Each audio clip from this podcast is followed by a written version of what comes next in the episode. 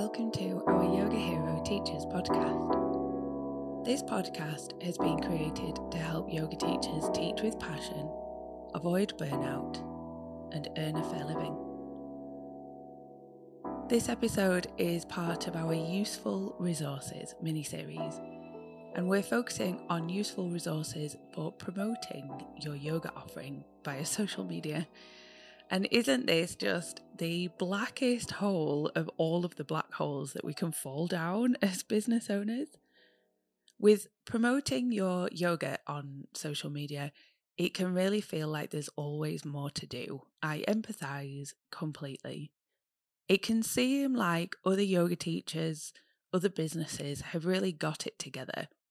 They've got a plan which they're executing perfectly and you're drafting out a post with one hand whilst cooking dinner with the other, trying to make sure that you've spelled everything correctly and wondering what chuffing hashtags you're going to put with the caption.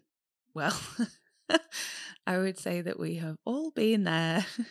so, with that in mind, today we're looking at useful resources to help you save time and maximize your efficiencies when promoting your yoga on social media.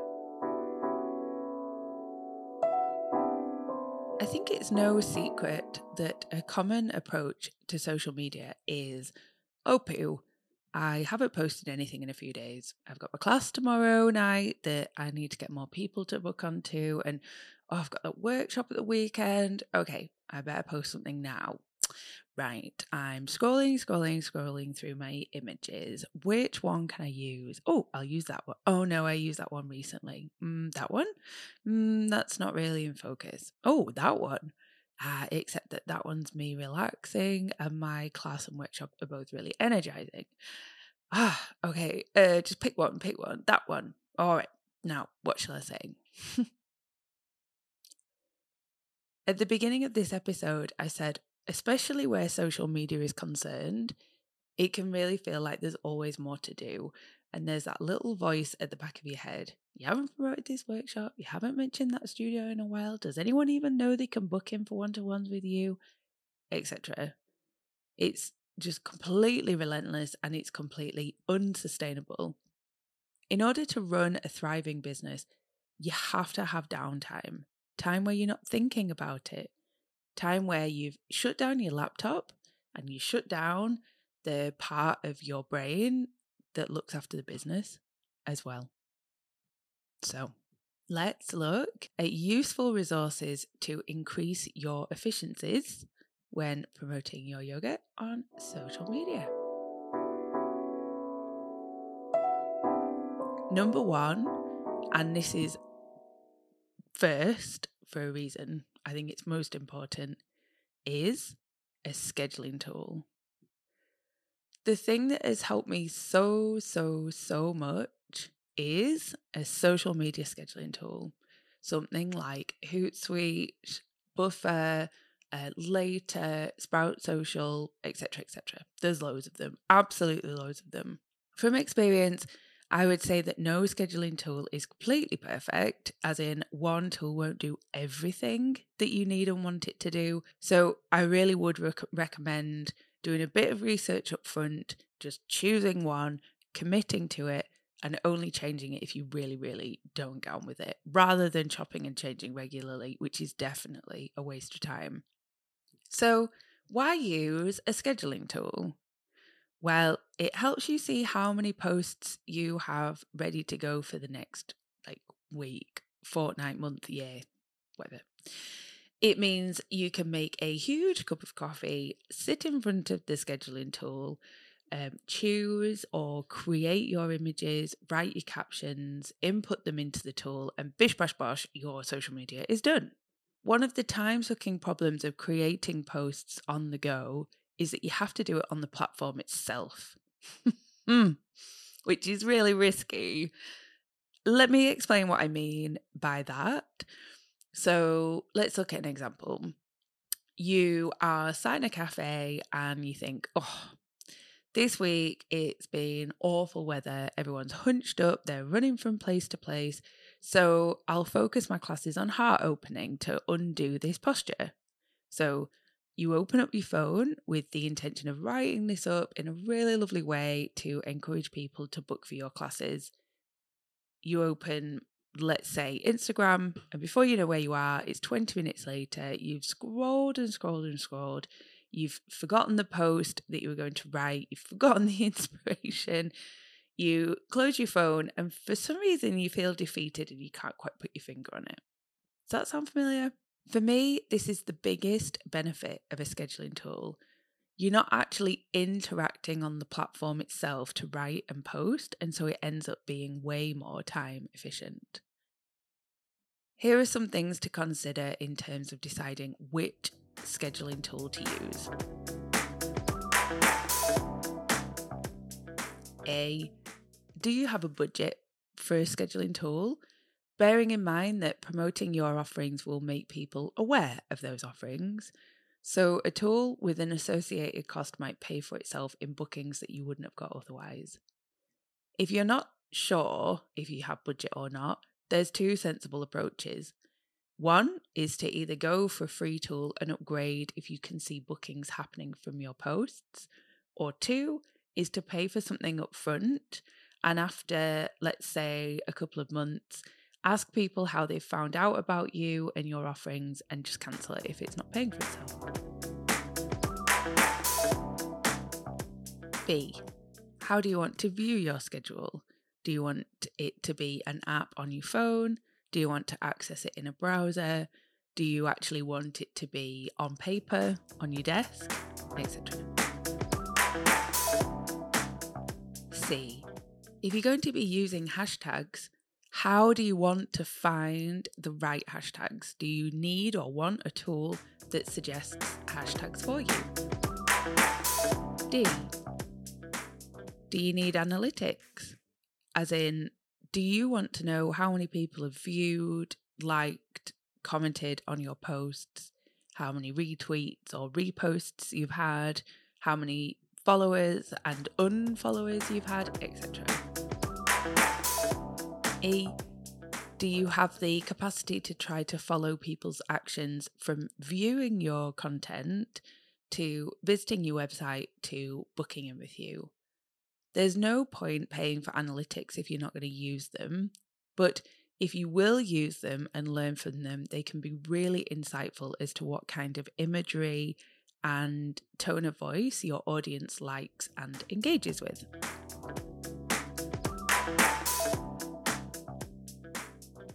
And lastly, while we're talking about a scheduling tool, is F. Revisiting what is your reason for being on social media? Is it because you feel like you should? because you want to find new yogis? Because you want to keep in touch with your existing yogis, etc.?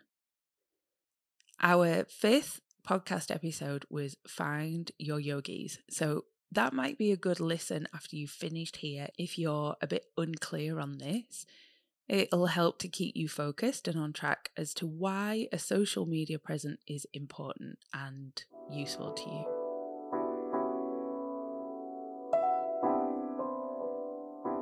Moving on to our second useful resource, which is a social media calendar. This is a really funny thing for me to recommend because like having or using or creating a social media calendar was such an incredible barrier for me for a very very long time. Basically I thought I would create or use or find something that perfectly extracted my social re- media requirements and tasks out of my head and into a place where I could look over it all, see how everything interlinked and worked together. It would magically link up with our events calendar and it would be clear and, and beautiful and completely organized. And I, well, I looked and looked and looked for this like magical unicorn calendar and I couldn't find one that was as telepathic as I'd hoped for. So then I created one in a spreadsheet. It was really messy and completely unclear. And it was actually a duplication of the scheduling tool in a way. And so twice the work with absolutely no benefit. oh, I really, I really struggled with this, with this for ages. I could see the value in an overview of what we would talk about and when, but I just could not figure out how best to go about creating this overview and planning tool. in the end, I just used my actual calendar, um, which was a bit of a revelation, to be honest. I just um, I just created an event at the beginning of each day, every day for the next month to say whether the social media focus for that day would be like events or our range of teacher training courses or our offering for yoga in the workplace or something else. And that meant that I could just look at my calendar, look at the scheduling tool, and use the overview of the two to decide whether to write up captions about this or that or the other. I could immediately see any gaps or anything that's too densely featured, and it works really well for me. what I'm trying to say is just make it work for you. It might be a paper calendar on your wall. It might be a very granular diary on your desk. It might be a spreadsheet which features every day of the week, or it might actually just be your scheduling tool. Please don't worry about what others do or what others recommend. You think about how you want to see an overview and a plan of your social media output and just make that happen. Just an aside on this is let's talk about how often should you post? This is a really, really common question. Now, in my very humble opinion, I would say don't worry about this. and I know that is it's really not a very popular opinion, but just again, let me explain. If I was to say, well, you need to post every day, but you actually teach two classes a week with the uh, odd workshop here and there and a bit of cover every now and again. But you do have a full time job and friends to see and a house to run, etc. etc. Posting daily doesn't necessarily serve you or your yogis but it is adding a lot to your workload and can feel mentally overwhelming. But on the flip side, if I was to say, well, post twice a week, but you teach 14 classes a week with quite a few extra offerings here and there, that also doesn't serve you or your yogis because you'll have more to say than you can fit into those two posts a week. So I would say Focus on what your yogis need to know from you how you are, who you are, what you're offering, what the benefits are of joining you at those offerings, revelations you've had, etc., etc., and see how that distills down into posts and fits into your calendar. You also need to realistically consider how much free time you have. If you have loads of free time, you can post loads if you like. But if you have very little free time, you'll want to make sure that the time that you do have isn't thrown down the black hole of creating content just because you feel that you should.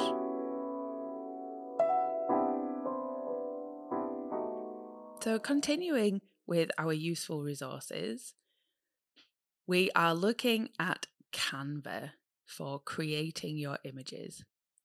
If you haven't stumbled across Canva yet, Canva is at C A N V A.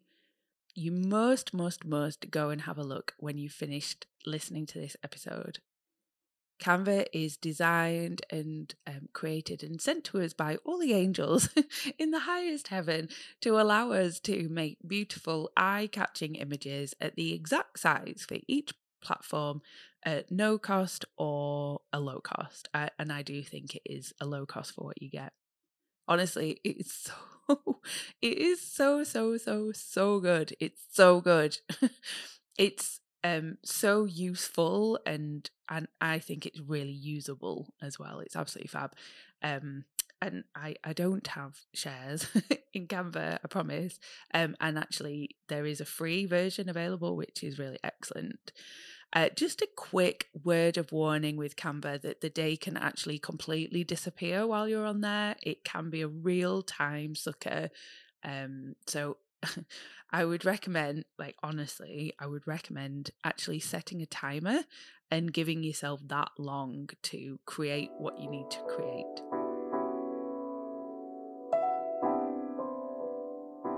Resource number five, kind of arguably a resource, is creating a process for naming and storing your images. So you could store your images within Canva, but realistically, you'll probably need to download them to upload them elsewhere. So set a naming convention and stick to it. Be aware that searching for images that you've already created is, again, a real time suck. It's really easy to duplicate images on Canva, which is great, but it can mean that your images have a completely irrelevant name. let's just quickly look at an example. So, let's say last week you ran a splits workshop, you designed a beautiful image for it, all great.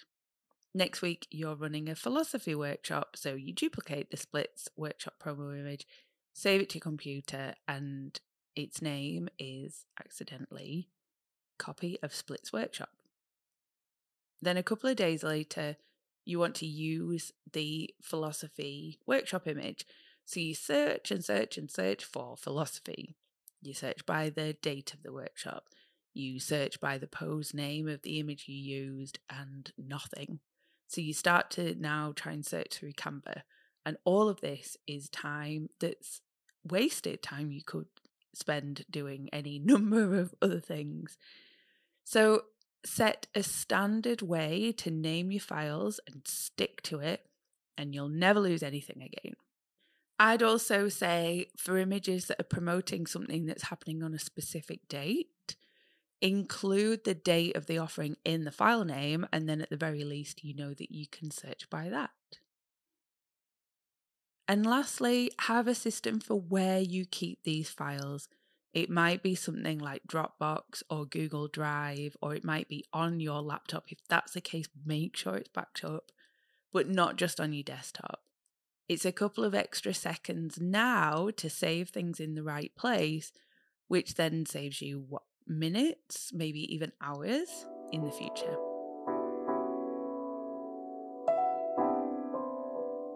Our sixth useful resource is brand guidelines. In my old job, I worked at a digital agency and we'd get brand guidelines through for huge brands like um, Channel 4 or Cancer Research UK, for example. When I initially considered making brand guidelines for Yoga Hero, I thought, well, I mean, it's nothing like those businesses, so we probably don't need them. But actually, since we've formalized the brand guidelines a bit, we've been able to make images and posts that are consistently more yoga hero and more recognizably us, more interesting, more engaging, etc. It also means that creating posts can, in theory, be done by others, maybe by someone in exchange for some yoga sessions, or if some nice family members have free time on their hands and want to help you, or if you were to employ an assistant for a couple of hours a week, etc., etc. Having brand guidelines will help to create continuity and consistency in your social media output so people who want to hear from you don't miss your posts by accident. And the last resource here is to create set times in your calendar to respond to comments and messages on social media platforms. I would wholeheartedly recommend turning off notifications for social media and setting times in your calendar to log on and respond to comments and messages. This is so time saving. It is so important to get back to people and to create those relationships, but you just want to avoid that accidental thing of seeing a notification, opening the app to respond, accidentally scrolly, scrolly, scrolly, still not replying to the message, and you've just lost a load of time. So, I hope those resource suggestions have been useful to help you get the most out of your time where social media is concerned. It really is a potentially massive black hole. So, even just putting a few of those in place will give you a bit more time back or increase the efficiency of the time that you are spending.